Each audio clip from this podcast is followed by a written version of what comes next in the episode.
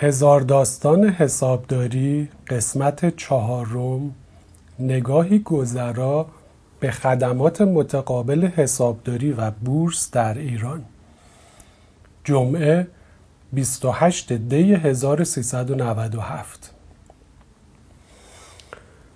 به همه دوستا و همکارای حسابدار و دانشجوهای رشته حسابداری سلام عرض می کنم من محسن قاسمی با مجموع پادکست های هزار داستان حسابداری در خدمتتون هستم.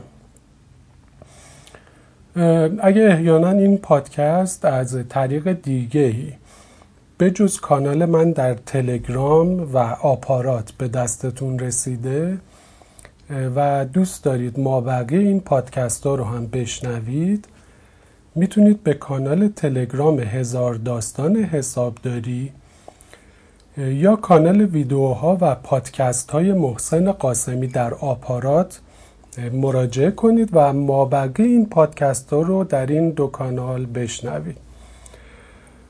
آیدی این دو کانال محسن underline قاسمی با GH و دو تا E در آخرشه.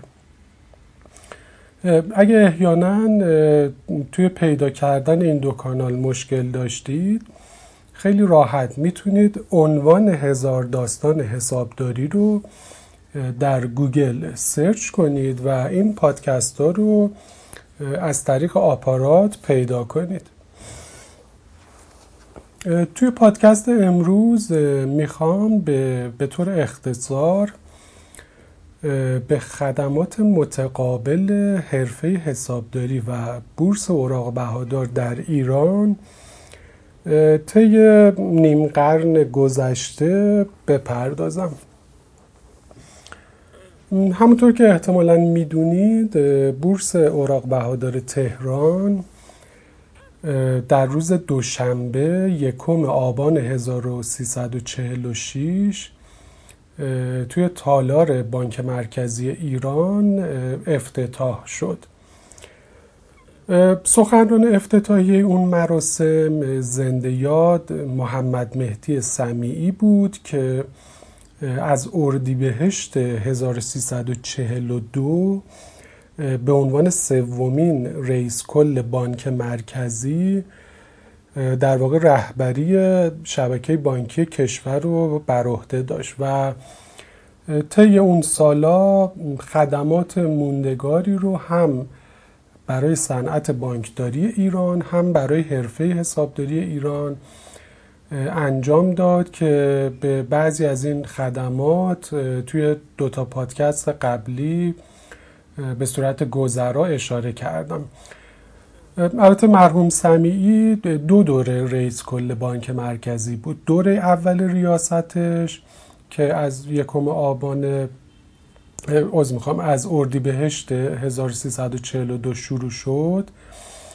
تا آذر 1347 ادامه داشت. و بعد از خداداد فرمان فرمایان که چهارمین رئیس کل بانک مرکزی بود سمیعی مجددا از خرداد 1349 تا فروردین 1350 برای یه دوره کوتاه حدود ده ماهه دوباره در واقع توی اون جایگاه خدمت کرد.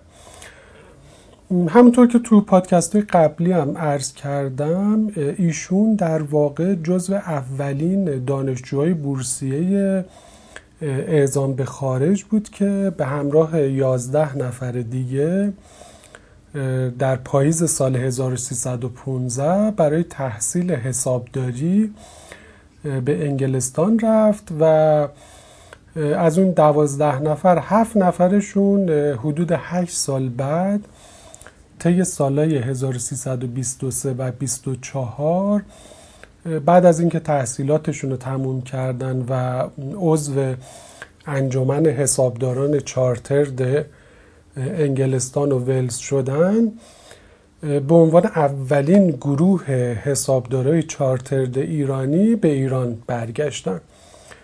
البته همونطور که قبلا هم عرض کردم قرار شد که توی یکی از پادکست های آینده به طور مفصل داستان این دوازده مسافر لندن رو تعریف بکنم. ولی خب حالا برگردیم به همون روز افتتاح بورس یعنی دوشنبه یکم آبان 1346 توی تالار بانک مرکزی ایران. اون روز بعد از سخنرانی افتتاحیه زنده یاد سمیعی و بعد از ایشون سخنرانی وزیر اقتصاد یعنی دکتر علی نقی آلی خانی سومین نفری که سخنرانی کرد یکی دیگه از همون اولین گروه حسابدارای چارترد ایرانی بود یعنی مرحوم ابوالقاسم خردجو ایشون اون زمان مدیرعامل بانک توسعه صنعتی و معدنی ایران بود. و از همون ابتدای تأسیس بورس تا انقلاب یه چیزی هلوش 11 12 سال هم ریاست هیئت مدیره بورس رو بر عهده داشت و همین که یکی از تأثیرگذارترین اعضای شورای بورس و هیئت پذیرش اوراق بهادار بود. زندیات خردجو حتی پیش از تأسیس بورس یعنی قبل از سال 46 به عنوان مدیرعامل بانک توسعه صنعتی ریاست کمیسیون مقدماتی بورس هم بر عهده داشت. این کمیسیون از طرف بانک مرکزی در واقع معمور پیگیری مقدمات تأسیس بورس بود. اصلا یکی از معمولیت های اصلی بانک توسعه صنعتی که خردجو مدیر عاملش بود طبق اساسنامهش پیگیری راه اندازی بورس در ایران بود. اولین معامله تاریخ بورس تهران هم که در واقع 15 بهمن سال 46 انجام شد روی سهام همین بانک توسعه صنعتی در واقع انجام شد که در واقع یه شرکت سهامی عام بود با چند هزار سهامدار و در واقع اولین سهام پذیرفته شده در بورس تهران هم محسوب میشه. حتی بعضی از شرکت های معروف بورس هم که بعدا سهامشون توی بورس پذیرفت و عرضه شد مثلا مثل قند نیشابور و قند خوی و شرکت های دیگه در واقع شرکت هایی بودن که همین بانک توسعه صنعتی در واقع تأسیس کرده بود و بعد سهامشون از طریق بورس به مردم عرضه می‌کرد. به همین دلیل در واقع اگه بخوایم فقط یک نفر رو به عنوان بنیانگذار بورس اوراق بهادار تهران نام ببریم با اطمینان خاطر می‌تونیم از ابوالقاسم خردجو به عنوان بنیانگذار بورس یاد کنیم. البته جایگاه سمیعی و خردجو توی اون قانون بورس در واقع نهادینه شده بود. اگه به قانون تاسیس بورس اوراق بهادار که در واقع 27 اردیبهشت سال 45 به تصویب مجلس شورای ملی رسید در واقع نگاه بکنید می‌بینید که برای بورس توی ماده دو, دو اون قانون چهار تا رکن در نظر گرفته شده بود. در واقع چهار رکنی که ما توی سالهای بعد هم این چهار تا رکن رو می‌بینیم. اولین رکن شورای بورس بود در واقع عالی ترین رکن بورس. دومیش هیئت پذیرش اوراق بهادار سومی سازمان کارگزاران بورس در واقع به عنوان بدنه اجرایی بورس و چهارمیش هم هیئت داوری بورس که در واقع برای حل اختلافات اون هیئت تشکیل شده بود. اینجا نمی‌خوام خیلی وارد جزئیات این قانون بشم ولی اگه خودتون مواد مختلف این قانون رو ملاحظه بکنید به این جنبندی می‌رسید که طبق اون قانون در واقع همه کاره بورس در واقع رئیس کل بانک مرکزی به عنوان رئیس شورای بورس و رئیس هیئت مدیره بورس بودن. یعنی اون دو نفری که طبق قانون این دوتا جایگاه در اختیار می گرفتن عملا طبق اون قانون همه کاره بورس محسوب می شدن که توی اون سالا در واقع محمد مهدی سمیعی به عنوان رئیس کل بانک مرکزی و ابوالقاسم خردجو به عنوان رئیس هیئت مدیره بورس عملا این دوتا جایگاه رو در اختیار داشتن. البته دوره ریاست سمیعی در شورای بورس چون که به حال دوره ریاستش تو بانک مرکزی کوتاهتر بود تا سال 1349 بیشتر نبود. یعنی اگه از سال 1345 حساب کنیم یه چیزی هلوش پنج سال ابتدایی راه اندازی بورس ولی خردجو تا سال 57 یعنی همون 11 12 سالی که عرض کردم ریاست هیئت مدیره سازمان کارگزاران بورس رو در اختیار داشت. بنابراین میشه گفت که در واقع مرد شماره یک بورس در دهه اول راه اندازیش ابوالقاسم خردجو بود. سمیعی و خردجو طی اون سالا از خدمات حسابداری برجسته دیگه هم توی ارکان بورس استفاده می‌کردن که حالا از جمله شناخته شده ترین اونا می‌تونیم به عضویت زنده یاد اسماعیل ارفانی یکی دیگه از اون حسابدارای چارترد در شورای عالی بورس یاد بکنیم که ایشون طی سال 45 تا 51 در واقع به عنوان یکی از اون سه تا شخصیت مالی و اقتصادی عضو شورای بورس بودن. و بعد از ایشون هم پرویز نبوی از سال 52 تا 53 در واقع توی اون جایگاه بود توی شورای بورس. و بعد از ایشون هم محمد حسن ابریشمی از سال 54 تا 57 در واقع عضو شورای بورس بود. که به حال دوستان می‌دونن که پرویز نبوی و محمد حسن ابریشمی جزو بنیانگذارای انجمن حسابداران خبره ایران هم بودن و توی اولین شورای عالی انجمن هم در واقع عضویت داشتن. علاوه بر اینا اسماعیل ارفانی و پرویز نبوی از سال 46 تا 50 توی هیئت پذیرش اوراق بهادار هم در واقع عضویت داشتن به عنوان حسابدار خبره.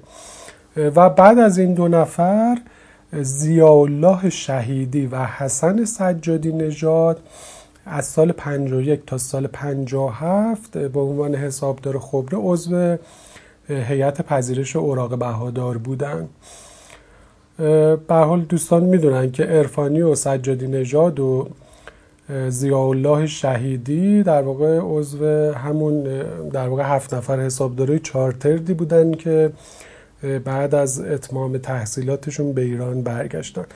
یعنی در واقع نقش برجسته این حسابدارای چارترد رو به وضوح اون سالا توی ارکان اصلی بورس در واقع می‌بینیم. البته حسابداری که رهبری بورس و طی نیم قرن گذشته بر عهده داشتن فقط به سمی و خرجو و هم دوره یا اونا ختم نمیشن.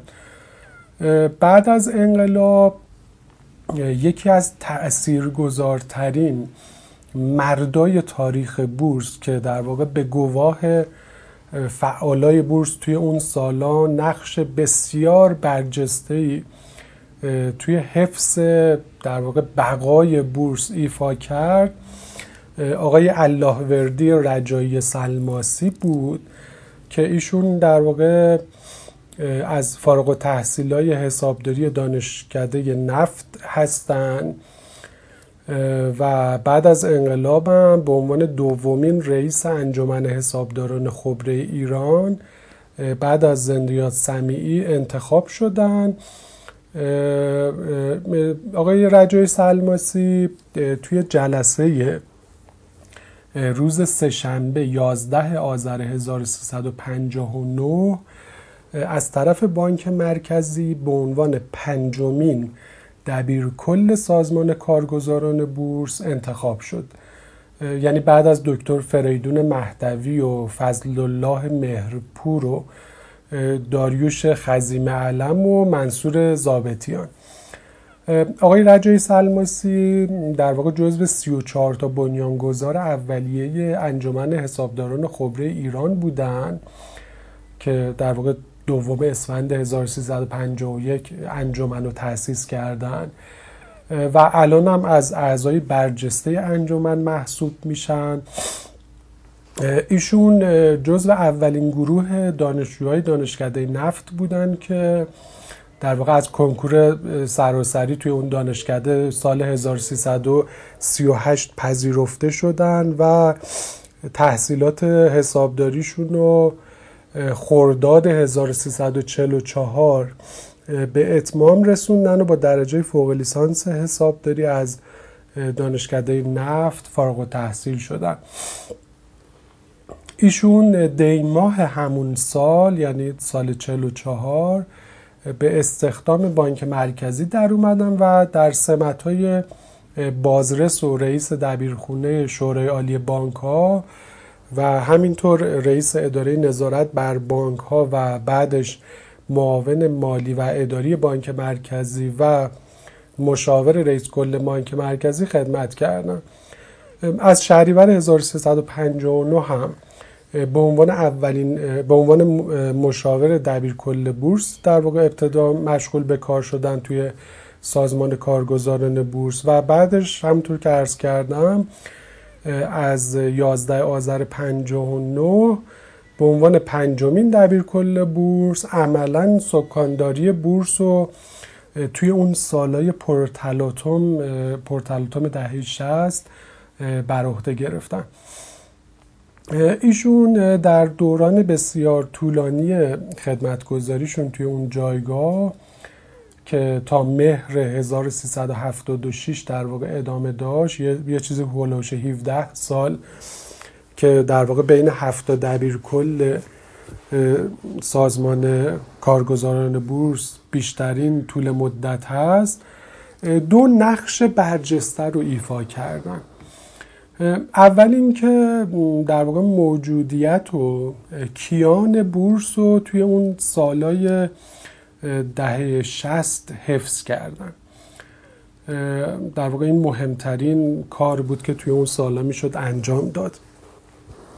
و دوم اینکه طی سالای ابتدایی دهه هفتاد یعنی بعد از تموم شدن جنگ و در واقع شروع شدن اعمال سیاست های تعدیلات اقتصادی توی دوران ریاست جمهوری مرحوم هاشمی رفسنجانی مجددا رونق رو به بورس برگردوندن. و طی اون سالا توجه فعالای اقتصادی رو دوباره به سمت بورس جلب کردن. در واقع همینطور که از زندیات خردجو به عنوان بنیانگذار بورس و تاثیرگذارترین فرد در پا گرفتن بورس در دهه اول فعالیت بورس یاد میشه. از آقای رجای سلماسی هم می‌تونیم به عنوان کسی یاد بکنیم که موجودیت بورس رو در دهه دوم فعالیتش حفظ کرد و در دهه سوم فعالیت بورس یه رونق دوباره در واقع به بورس برگردوندن. بعد از تصویب قانون بازار اوراق بهادار در آذر سال 1384 که به حال دوستان مطلعن که سازمان کارگزاران بورس در واقع منحل شد و از دل اون سازمان بورس اوراق سازمان بورس و اوراق بهادار و شرکت بورس اوراق بهادار تهران در واقع بیرون اومد و تأسیس شد. در واقع سازمان بورس به عنوان در نهاد ناظر بر بورس و شرکت بورس به عنوان نهاد عملیاتی بورس. ما بعد از این اتفاق بازم در بین رهبرای بورس در واقع توی دو دهه گذشته یعنی دهه چهارم و پنجم فعالیت بورس چهرهای حسابدار تاثیرگذاری رو می‌بینیم. اگه بخوام در واقع فهرستوار ارز کنم خدمتتون از جمله دکتر علی رحمانی به عنوان اولین مدیرعامل شرکت بورس اوراق بهادار تهران که در واقع این شرکت رو بعد از تصویب قانون بازار اوراق بهادار تأسیس کردن و توی سالهای ابتدایی مدیرعامل در واقع شرکت بورس اوراق بهادار تهران بودن و توی همون سالها دکتر عبدالرضا تالانه و دکتر امیر پوریا نسب هم دوتا معاونای اصلیشون بودن که در واقع هر سه این عزیزان از اعضای شناخته شده انجمن حسابداران خبره ایران هستند همینطور دوست عزیزم مصطفی امید, امید قائمی که اولین مدیرعامل شرکت فرابورس ایران بود. و ایشون هم به حال در واقع مؤسس فرابورس ایران بودن و عملا به پا گرفتن فرابورس ایران توی اون سالا در واقع نقش مشارکت اصلی رو داشتن. شاید اون سالا اصلا کمتر کسی تصور می‌کرد که وقتی بورس داریم دیگه اصلا فرابورس مثلا چه موضوعیتی می‌تونه داشته باشه. ولی به حال در نتیجه عمل کرد جناب آقای امید قائمی دیدیم که فرابورس توی در واقع ساختار بازار سرمایه ایران الان یه نهاد یه بورس در واقع تثبیت شده است. و همینطور می‌تونیم از دکتر سید علی حسینی به عنوان مدیرعامل بورس انرژی ایران یاد بکنیم و دوست عزیزم دکتر علی صحرایی که در واقع به عنوان سومین مدیرعامل شرکت بورس اوراق بهادر تهران از مهر امسال سکانداری بورس تهران رو بر عهده گرفتن و در واقع این دو عزیز در ایشون جناب دکتر صحرایی از همکارای خوب من توی اداره نظارت بر شرکت های سازمان کارگزاران بورس هم بودن و احتمالا براتون جالبه که بدونید که هر ستای این عزیزان جناب آقای امید قائمی و دکتر حسینی و آقای دکتر صحرایی هر سه نفرشون در واقع از فارغ التحصیل های حسابداری دانشکده نفت هم هستن. خب برگردیم به همون دهه هفتاد. دوستایی که با تاریخ بورس تهران آشنا هستن می‌دونن که از نیمه دوم دهه هفتاد یه عوامل مختلفی دست به دست هم دادن که در نتیجه اونا متاسفانه بورس تهران به شدت سقوط کرد و سهامدار زیادی توی اون سالا به اصطلاح در واقع یه شبه به خاک سیاه نشستن. یکی از اون عوامل که خیلی در واقع ازش صحبت میشه عدم نظارت کافی به افزایش سرمایه شرکت های بورسی طی اون سالا بود. طوری که فعالای در واقع اون سالای بورس به عنوان یه خاطره در واقع عجیب تعریف می‌کنن که در نتیجه اون افزایش سرمایه های بیرویه و بیزابطه اصلا کار به یه جایی کشیده شده بود که سهامدارای بورس می اومدن جلوی ساختمون بورس توی خیابون حافظ. برگه های حق تقدمشون رو می آوردن و پاره می‌کردن. یعنی انقدر در واقع بی ارزش شده بودش. به همین دلیل از نیمه دوم دهه هفتاد نقش نظارتی بورس بر گزارشگری مالی شرکت های بورسی روز به روز بیشتر اهمیت پیدا کرد. طوری که طی اون سالا یه اداره توی بخش عملیاتی سازمان کارگزاران بورس راه اندازی شد ابتدا تحت عنوان اداره بررسی سهام و طرحها که وظیفش همین بود و بعدا هم اسمش به مدیریت نظارت بر شرکت ها تغییر پیدا کرد و الان هم به عنوان مدیریت نظارت بر ناشران می‌شناسیم توی سازمان بورس اوراق بهادار در تمام دو دهه گذشته اکثریت بعضا قریب به اتفاق کارشناسای این در واقع بخش نظارتی بورس از فارغ و های ممتاز دانشگاه های معتبر در مقاطع فوق لیسانس و دکترای حسابداری بودند.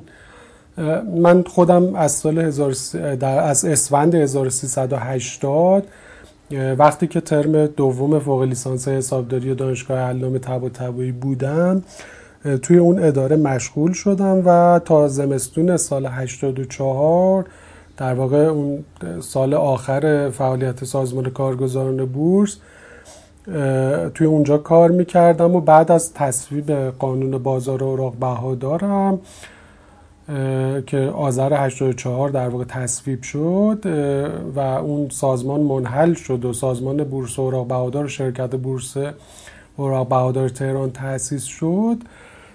من از مرداد 86 مسئولیت راه اندازی مدیریت امور ناشران شرکت بورس رو توی دوره مدیرعاملی دکتر رحمانی بر عهده داشتم و تا سال 89 در واقع به عنوان مسئول اون مدیریت توی شرکت بورس مشغول به کار بودم. یعنی در واقع من خودم طی اون یک دهه از نزدیک در واقع نه تنها شاهد اون اتفاقایی بودم که توی بورس میافتاد بلکه به حال یه مشارکت عملیاتی هم داشتم.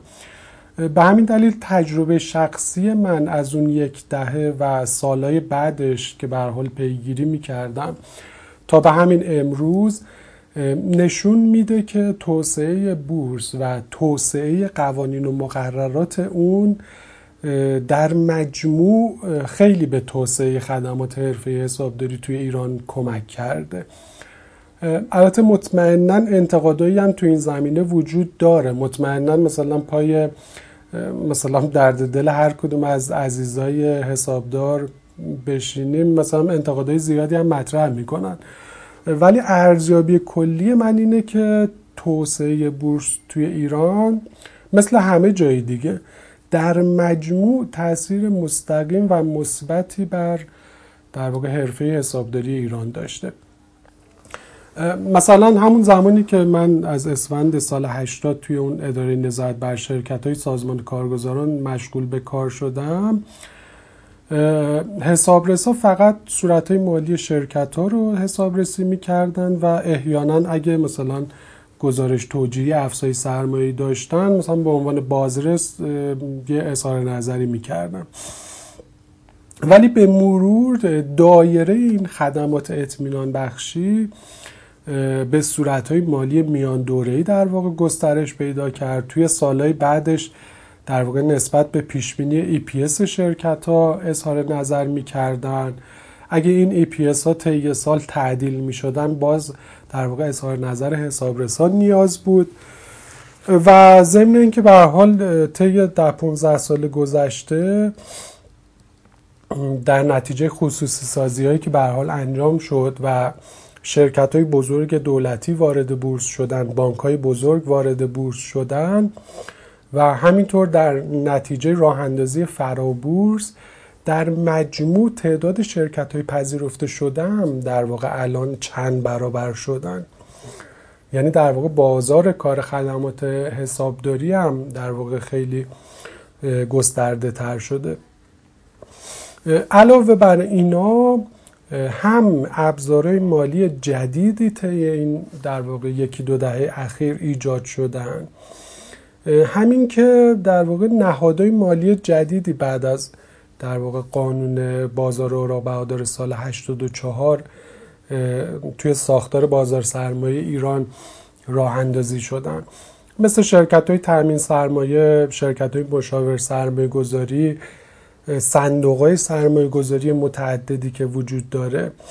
بنابراین در مجموع بازار خدمات حرفه حسابداری نسبت به اون دهه های اول راه اندازی بورس خیلی گسترده تر شده یه سری از ضوابط بورس هم به طور مشخص مثلا مثل دستور العمل کنترل داخلی که پیشنویسش رو اون زمانی که من در واقع توی اداره امور ناشران شرکت بورس بودم در واقع تهیه کردم و برای تصویب به سازمان بورس فرستادم یه تاثیرگذاری تاریخی و مشخص داشتن.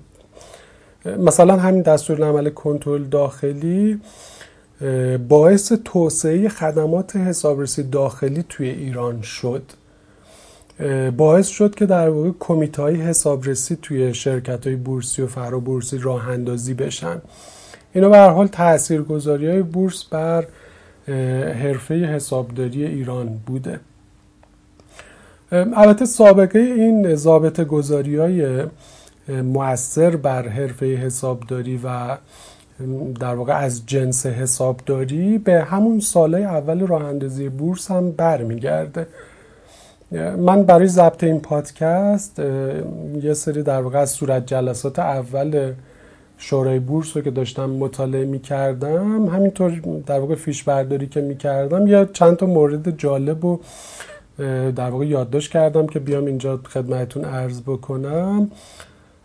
مثلا اینکه اولین جلسه شورای بورس به ریاست زندیات محمد مهدی سمیعی و با حضور ابوالقاسم خردجو و اسماعیل ارفانی و مابقی اعضای شورای بورس توی روز دوشنبه 17 بهمن 1345 برگزار شد.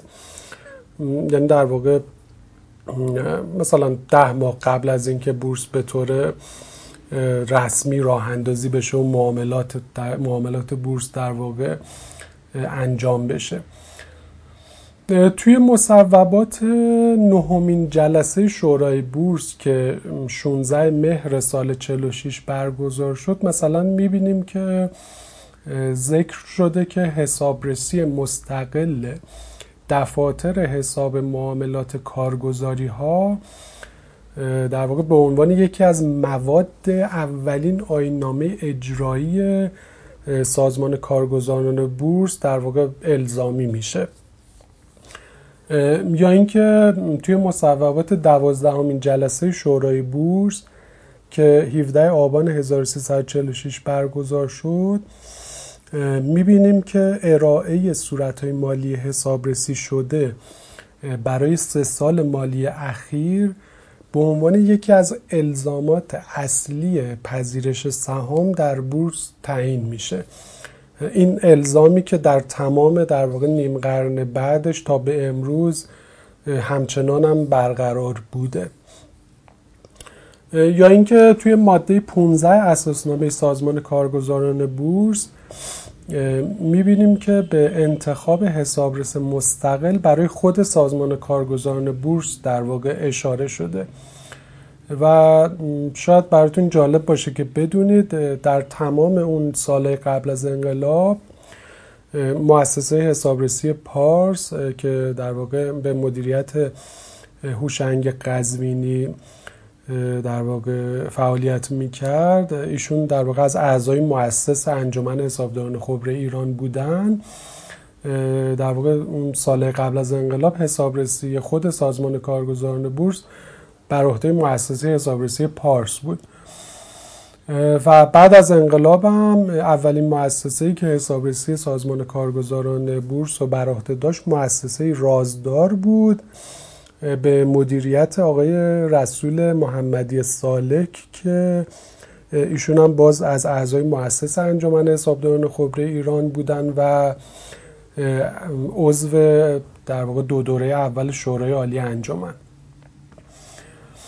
یا یه مورد خیلی جالبی که دیدم این بود که در سال 1355 برای اولین بار فهرست مؤسسات حسابرسی معتمد هیئت پذیرش اوراق بهادار منتشر میشه. شاید خیلی از دوستان فکر کنن که این در واقع فهرست حسابرسی معتمد بورس یه اتفاقیه که بعد از انقلاب افتاده در صورت که در واقع سال 55 برای اولین بار این فهرست منتشر میشه. توی این فهرست دوازده تا مؤسسه حسابرسی رو می‌بینیم. از جمله من اسامیشون رو فقط میگم. مؤسسات حسابرسی آرتور اندرسون و شرکا آرتور, یونگ، آرتور یانگ و شرکا پیت, پیت مارویک میچل کوپرز اند لیبراند وینی مری اینا مؤسسات حسابرسی خارجی بودن که شرکای ایرانی داشتن و مؤسسات حسابرسی ایرانی شامل مؤسسات حسابرسی امین و برومند و پارس و پویا و خبره و دقیق و رازدار. البته تصویر این فهرست رو توی کانال تلگرام هزار داستان حسابداری می‌ذارم که در واقع ملاحظه کنید چون خیلی جالبه اونجا در واقع شرکای هر کدوم از این مؤسسات هم نوشته که مطمئنم در واقع براتون خیلی جالبه. توی همون سال 55 یه اتفاق دیگه هم میفته این بوده که چون تعداد شرکت های بورسی همینجور سال به سال افزایش پیدا می‌کرده برای اولین بار میان نظارت بر شرکت ها رو می‌ذارن بر عهده دو گروه سه نفره که در واقع زیر نظر هیئت پذیرش اوراق بهادار کار می‌کردن. و رأس هر کدوم از این دو گروه سه نفره حسابداری خبره هم اون دوتا حسابدار خبره عضو هیئت پذیرش رو می‌ذارن که اون سال استاد حسن سجادی نژاد و الله شهیدی در واقع بودن. در واقع همون دو نفری که عضو اون هفته حسابدار چارتر اول بودن. در واقع هدف این دو گروه حسابدار خبره این بود که بر تداوم شرایط پذیرش سهام شرکت های بورسی بعد از پذیرش در واقع نظارت بکنن. همون کاری که توی سالهای بعد عرض کردم که اداره نظارت بر شرکت ها و مدیریت نظارت بر ناشران فعلی انجام میدن. حتی جالبه که این ریشه این نظارت حسابداری خبره به سه سال و چند ماه قبل از تاسیس بورس برمیگرده. من یه خبر جالبی رو توی روزنامه اطلاعات روز یکشنبه 18 مرداد سال 1343 خوندم که خیلی جالب بود برام. با این مضمون که کمیته حسابداران خبره دقیقا با همین عنوان برای رسیدگی به دفاتر و حسابهای شرکت های سهامی متقاضی پذیرش در بورس در واقع راه اندازی شده و داره این کار رو انجام میده.